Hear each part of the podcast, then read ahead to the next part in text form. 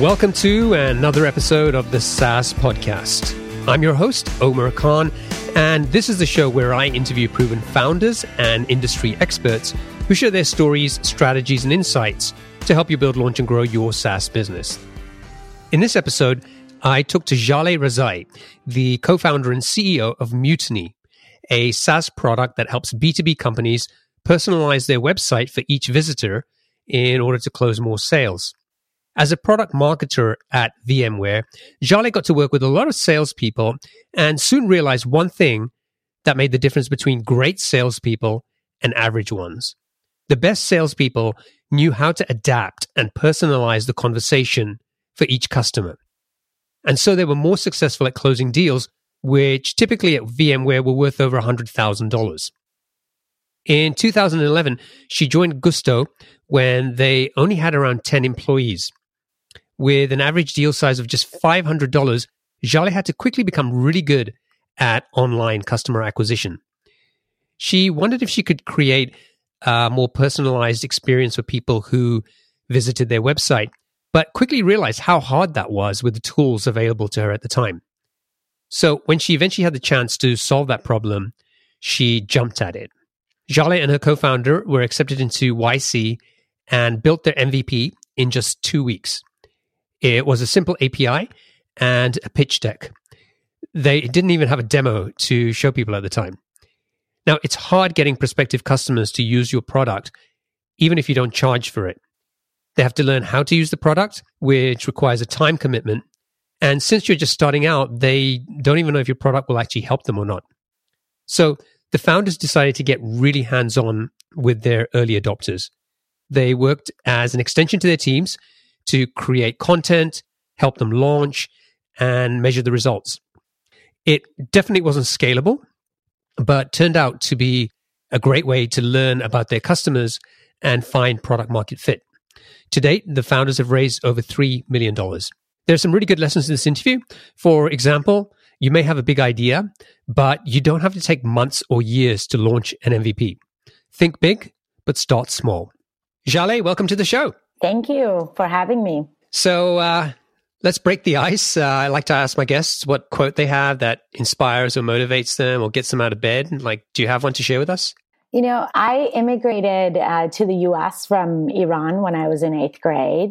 And when we moved here, you know, we didn't really know the language. You know, our family didn't have that much money. And a lot of kind of basic things that you take for granted were just really different about the environment. So in Iran, you grow up playing music and you know, here girls played sports. And so when we had first moved, I realized that I felt really small and, and, and afraid uh, because I just wasn't very familiar with the terrain.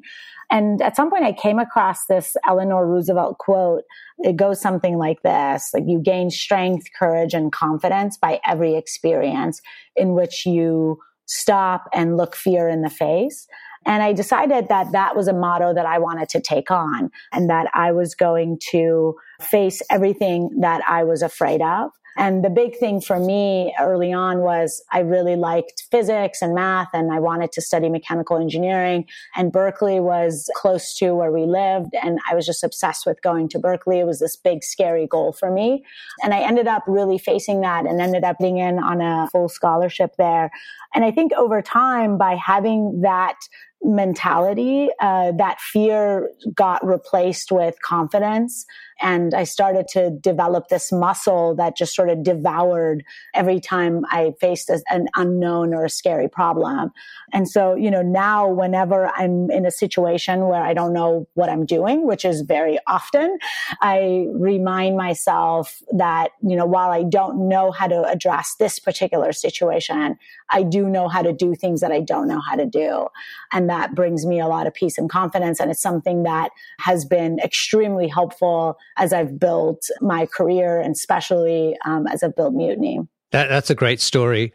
And, you know, I kind of wonder if you went back to that, you know, that girl in eighth grade and said, hey, you know, you're going to be the CEO of a tech company and pitching to VCs and raising millions of dollars and doing all of this stuff. Would that have seemed like something achievable? I don't know, you know? Yeah, you know, I think um, I grew up with a lot of ambition. Um, my um, mom and dad, they were both chemical engineers, and one of the things that you know my dad did when I was when I was young is he would always solve these riddles with me, and he would always remind me like, "Hey, this riddle book is for kids that are." You know, five years older than you, but I really think that you will be able to do it. Um, and he would work with me ask me questions, you know, push me on things until, you know, I would be able to solve the riddles. And then he would, you know, remind me like, wow, that was for someone that was much older than you. Great job. Um, and so I think I grew up with this sense of if I work really hard, I can achieve things that seem like they're out of scope at the moment. Yeah. That, that is, I love that. And, you know, as a parent, I wish, you know, we were able to do that with more kids to, to help them to grow up and and sort of have that sort of belief. So, but anyway, I guess we should talk about SaaS as well, right? yes, definitely. So, uh, tell us about Mutiny. So, what does the product do? Who's it for? And what's the the big problem that you're helping to solve? So we help B2B companies uh, personalize their website for each of their visitors or their target accounts in order to close a lot more sales. So, for example, a website that's personalized with Mutiny will show enterprise companies a different call to action, maybe request a demo versus a startup will uh, see the option to start a trial and the logos will adapt to that visitor's industry. And to give you a little bit more context on kind of the bigger problem, personalization is one of the most proven and important strategies within B2B because in B2B, you're selling the same product to different people. And based on who is buying the product, the way that it's messaged and sold is extremely different.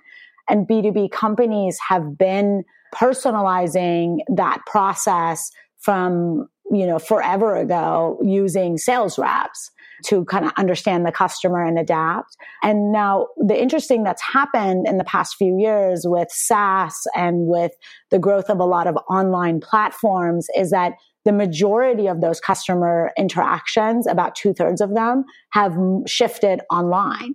And everything that's online is completely generic uh, and often doesn't really resonate. Often it doesn't even make sense when a customer or a prospective buyer sees it.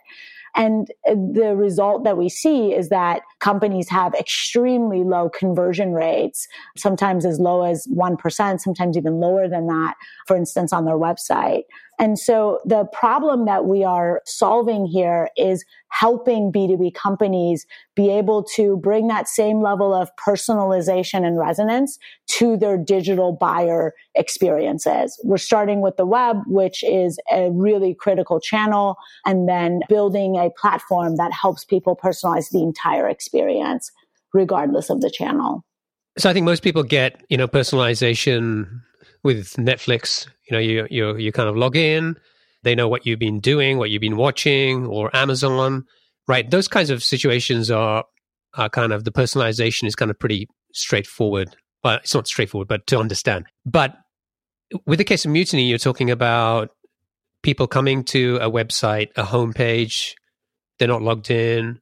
So just kind of at a high level, can you just explain to us like how it works, like how you're able to help companies personalize the website for each visitor? We integrate with a variety of different data sources in order to understand what company that visitor is coming in from. So, for example, IP data helps us identify the company and characteristics of that company, such as the number of employees that they have or the industry that they're coming in from. We integrate with Salesforce, which allows us to understand like what stage of the funnel is this particular visitor in. We can integrate with um, advertising data so we can see what are the search terms that this particular visitor has come in from and therefore what type of problem might they be looking to solve when they have arrived at this website. We look at things like location, etc. Um, we integrate with first party data platforms such as Segment, which allows us to get access to information that a user that has previously signed up has given inside of a sign up form, for example. And all of these data sources are assembled into a user profile within Mutiny. And we then allow our customers to use that data to create a segment. So they might say, I want startups to see something different than enterprises when they come to my website, or I want financial services to see something different than healthcare companies. And then um, we give them a visual editor that allows them to change any part of their website. And we have analytics uh, built in so we can show them exactly what is the impact of a personalized experience um, because we show folks both the personalized and the non-personalized experience. And that was kind of the, the, the very first V1 of, of Mutiny. This idea that we can let anybody, any marketer without any engineering effort be able to completely change their website experience for different buyers. Um, the thing that um, I'm really passionate about is this idea of helping people with not just the science of personalization, but also the art of personalization, which is things like, well, you know, which segments should I be prioritizing? You know, which groups on my site require the most attention?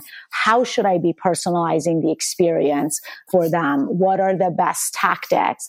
And that's something that we built into the later releases. We, we actually released this at TechCrunch Disrupt last year, um, which is this idea of re- automatic recommendations. So we're constantly evaluating the customer's website and surfacing concrete recommendations um, based on the performance of their website as well as based on aggregate trends that we're seeing in personalization across uh, B2B customers. So, how did you come up the idea for this business?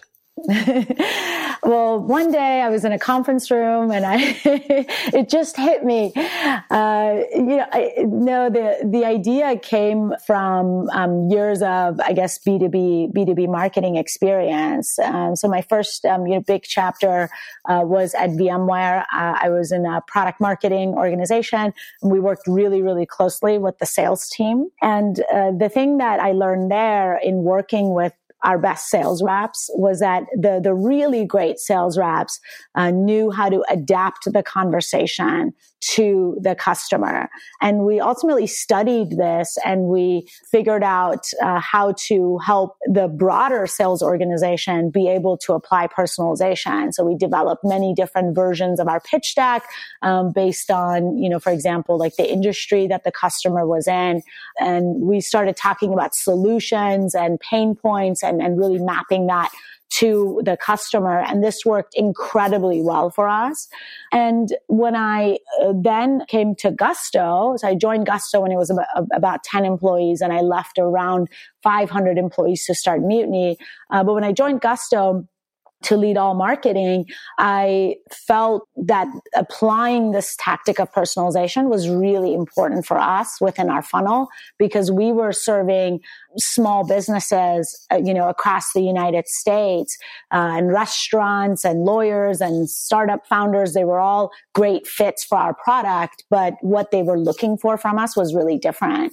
And that's when I realized how hard it was to apply personalization to an online experience using the technologies that were available, you know, and, and for us, um, I think the, the big uh, pain point there was that Gusto's average deal size was around $500. So very different than, you know, VMware's that was over $100,000.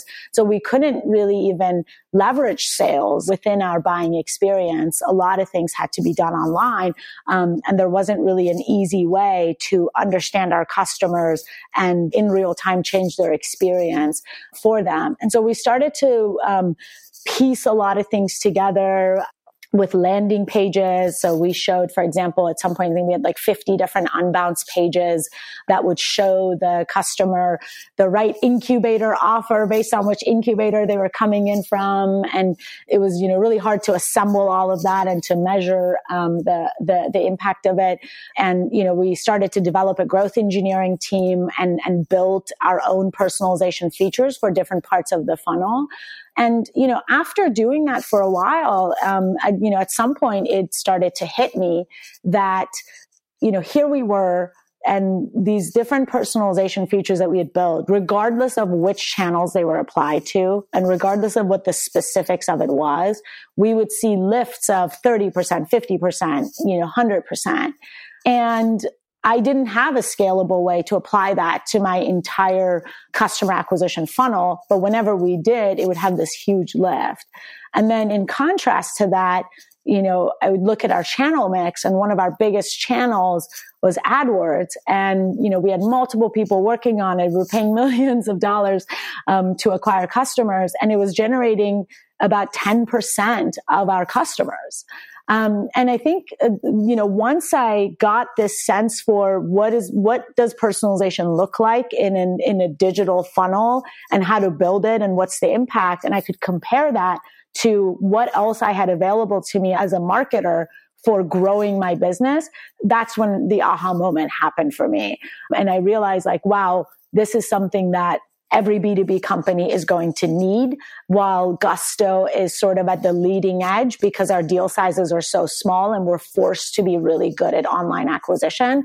Every other company is uh, is probably feeling the same trend of wanting to create more engaging experiences with their customers and, and having conversion rates that are dropping over time, costs of acquisitions that are rising over time.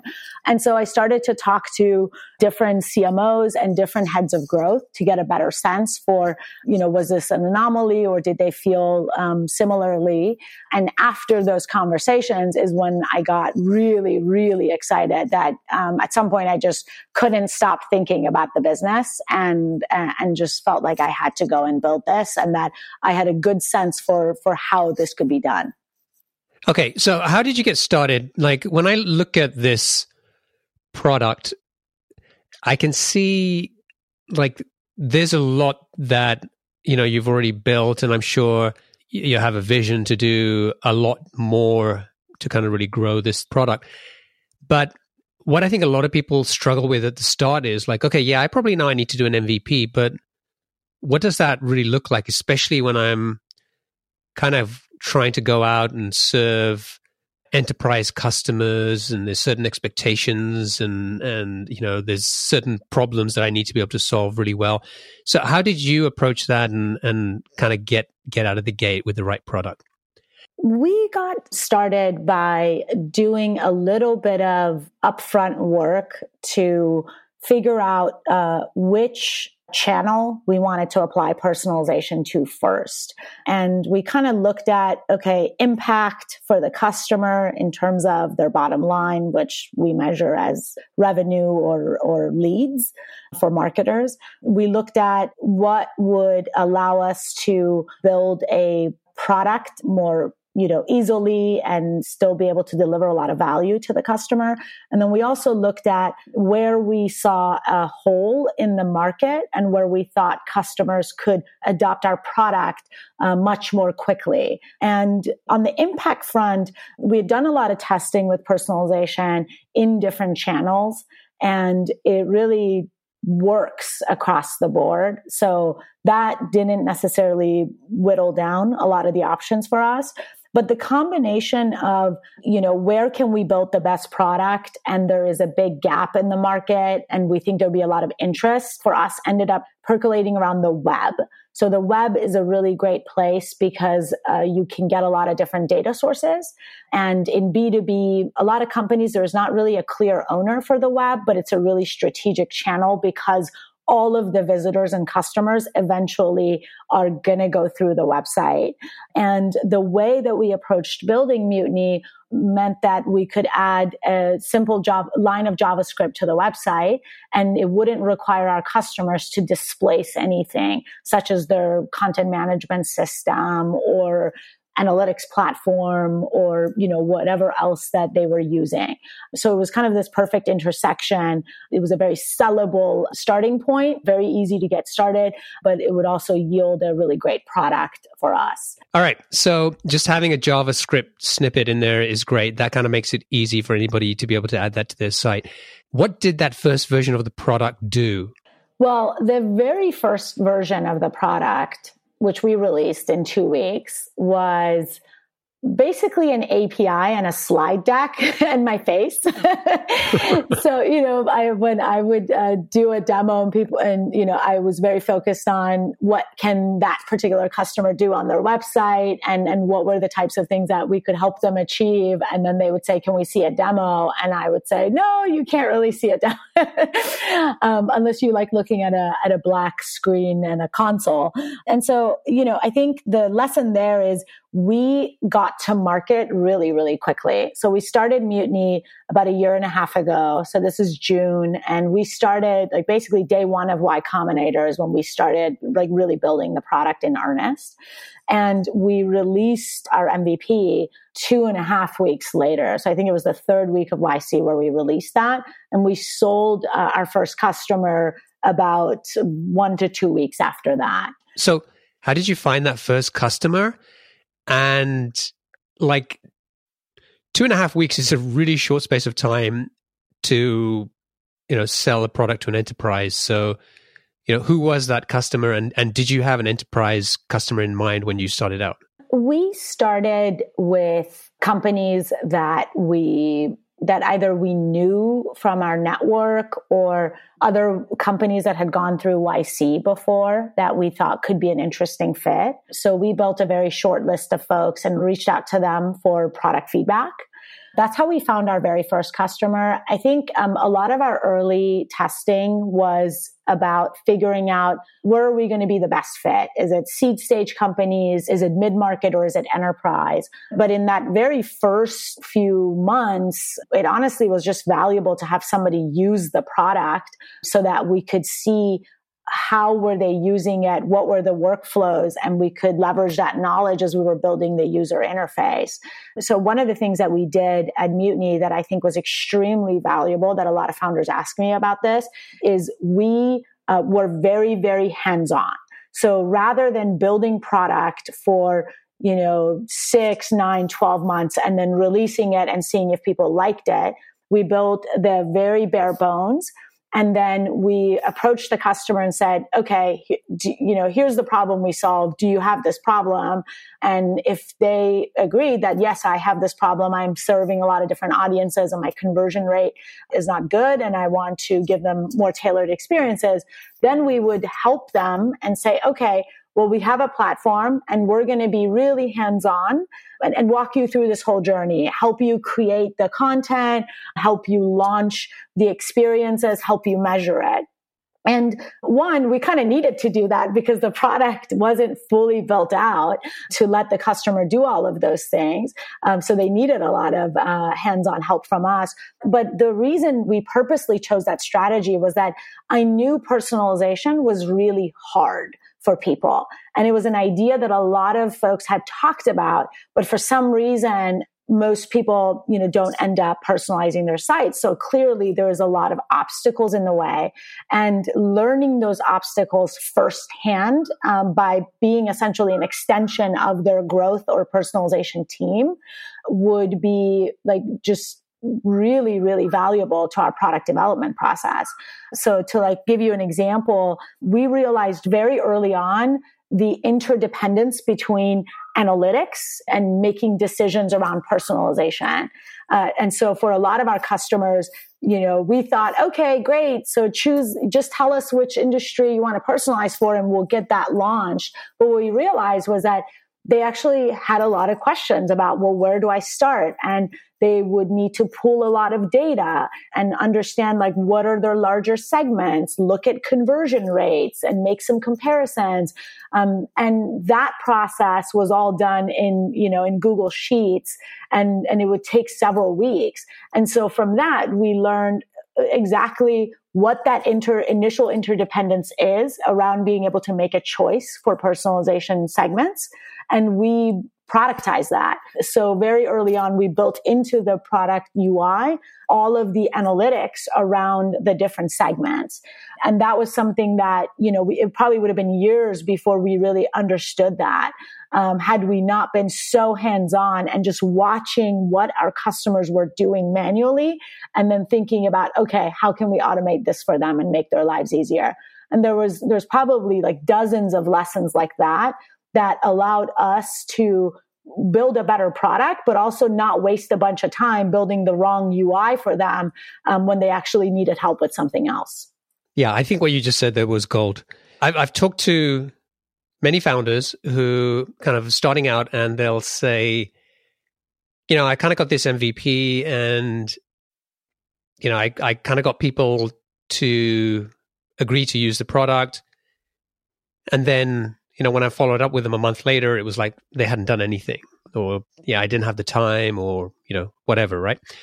And there was three things that you said I think which are really sort of powerful sort of takeaways here. Number one is as as obvious as it sounds, you know, are you clear about the problem you're solving? And when you're talking to potential customers, are you checking to see that they actually have that problem, right? Before you're trying to kind of impose the product onto them and, and say that you have to, you know, you should absolutely be using this. The second thing was, you know, if you're not getting engagement with these customers using the product, then it's also about, well, is this because, you know, the product is hard to use? It's kind of early stage. It's kind of not polished. And is that just difficult for them? They can't get their heads around that. And then thirdly, do they really know how they can use the product to actually get the results and solve the problem? And I think you kind of addressed all of those by basically saying, you know, we'll kind of be an extended part of your team and we'll help you get this thing up and running. We'll help you kind of figure out a plan. And it was almost like a, you know, we're going to kind of do provide a kind of a consulting service along with the product. And it's totally not a scalable thing to do, but this is the best way we're going to learn. Yeah, absolutely. You know, we have an internal rule that anything that blocks our customer from having a really successful personalization program is ultimately our responsibility. And we need to figure out how to help them solve that problem. Um, and so our team operates with this extreme empathy for where the customer is at and what they need from us. And, and, and we, we've never like created space to kind of walk away and say, Oh, the customer, like, I can't believe they don't know how to do this because that's a product feature immediately. You know, why don't they know how to do this? How can we make it more clear in the user interface? Is there something that we can be doing in terms of content that can help them solve that problem? So, a big part of what you've done to grow this business has been around using account based marketing to to find and grow customers beyond you know reaching out to people within your network. Can you kind of walk us through that in terms of you know how how did you go about what was your approach to to ABM and maybe some of the lessons you learned along the way? Yeah, absolutely. So ABM has been extremely effective for us. Our ACV is such that we can do account based marketing. And account based marketing is really fun because you know who the customer is and therefore you can be a lot more personalized in the in the outreach. So the way we approached ABM was we created a list of companies that we felt were a good fit for us. Um, I think in the very early days, we weren't quite, sh- there was some variance in that. So, so we tried to expand the list a little bit. If, if we thought someone was maybe too small, we still included them. And if we thought someone was maybe too big, we still included them. And we didn't put any restrictions around industry or business model because we wanted to see where we were getting a lot of traction. Um, and then we started to reach out to these customers uh, using our own ABM product. So we have the ability to create one on one personalized pages by plugging into either a CSV or Salesforce.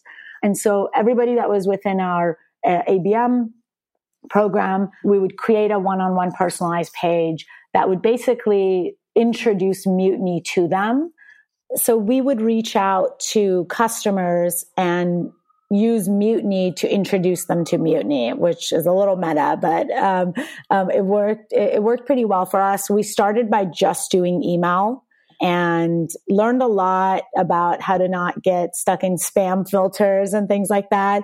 You know, apparently you can't just like dump 5,000 contacts and email them all in one day. um, uh, and so there was some, some optimization around like making each channel work and, and, you know, figuring out how to increase our response rate. And then we layered in LinkedIn which worked really, really well for us. Um, so today we have about an 8% demo rate. So from people who receive information from us um, within our ABM program to them, you know, booking a call with us. And it varies a little bit depending on the exact campaign, but, but roughly that's where we end up. That's 8% from cold email or 8% from once they've already engaged with you?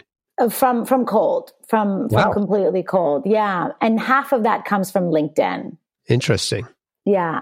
And so LinkedIn was a really valuable channel for us because email alone was a lot less effective. So doing LinkedIn alone and doing email alone, you know, each of them would generate just a couple of percentage points. But when we would put them together and we could reference the outreach from one channel in the other channel, then we saw that uh, synergistic effect. And the thing that we're now adding in is an advertising layer. And so, you know, we uh, we do retargeting, but um, we're now um, building out a, a, a much more sophisticated education and ad layer that starts before our outreach even starts and then continues through through the sales process to continue to get that customer information case studies ROI materials as their journey with us matures. Okay so if i understood this correctly you're starting to run ads before you email them or reach them on LinkedIn as a way to basically warm them up a little. And then you're using a combination of email and LinkedIn to, to do the outreach. And then there's some follow up with, with retargeting as well. So there's kind of like multiple touch points that these people are getting. Yeah, absolutely. And I think that's something that works really well for ABM. For a company like Gusto, it can actually be really expensive to turn on so many channels for the same customer. And so a lot of our strategy at Gusto was almost the opposite was we would try to get in front of the customer with a rapid set of messages and, and, in a, and in a short sequence to see if we had spotted somebody who was interested at this point in time. And if they weren't, it wasn't cost effective to continue to nurture them and to pay for each one of those touch points. Whereas with ABM, the idea is that you've been really thoughtful about how you have curated your contact list, right? You're picking companies for whom you solve a real problem. You've done some research. You've put together the list really thoughtfully and your deal uh, length or sales cycle is long enough where you do need to be in front of that customer for a for like kind of consistently for some period of time so that you can catch the right sales cycle and so that you can kind of start to build that relationship and because your deal sizes are higher you can afford to spend more time and effort on every single one of them in order to give them this higher touch experience um, even digitally prior to them engaging with you on the sales side. And you had these you know this list of companies. How did you figure out like who in the company you were going to do the outreach with? And and presumably there were like multiple people in every organization that you would target yeah. So multiple people within a company. The titles that buy Mutiny has always been pretty straightforward. We, um, it's the CMO, it's the head of, um, you know, account based marketing, and it's uh, typically either the head of acquisition or someone on the acquisition team. So those are the folks that tend to be involved within our deal process. So we just took a look at that and created you know, search terms that map to the titles that we were already seeing within our sales process. And we add two contacts per account.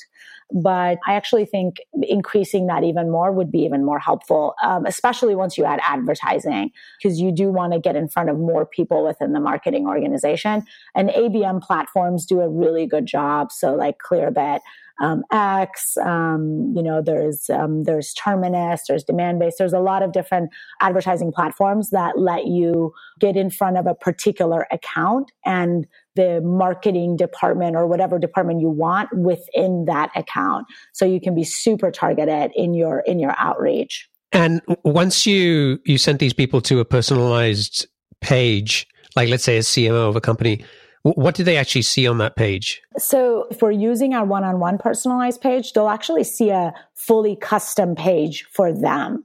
Um, so it would say, Hi, Joanne, meet Mutiny as the head of ABM. These are the problems that we think you're facing. You know, you have 23 sales reps and you are looking for ways to scale your own ABM program. You advertise on, you know, LinkedIn, Facebook and Google. And, you know, you're probably looking for ways to increase your conversion rate, uh, and things like that. So, so we lay out a very custom problem statement that incorporates the data about that customer. And then we explain how our product can solve those problems for them. And this is all laid out within our ABM landing page that gets personalized per account. Got it. Okay. Makes sense. Let's talk briefly about pricing. How are you pricing the product today? We price just standard SaaS pricing. So we uh, price the product on a monthly basis and our pricing starts at $2,200 per month. Um, and it just kind of goes up based on the number of visitors that a customer has. We're always experimenting with like introducing packages for smaller companies and things like that. But this is our current like ACV is within that 30K to, you know, 60, 70K range. How much did your first customer pay you? A hundred dollars per month. yeah,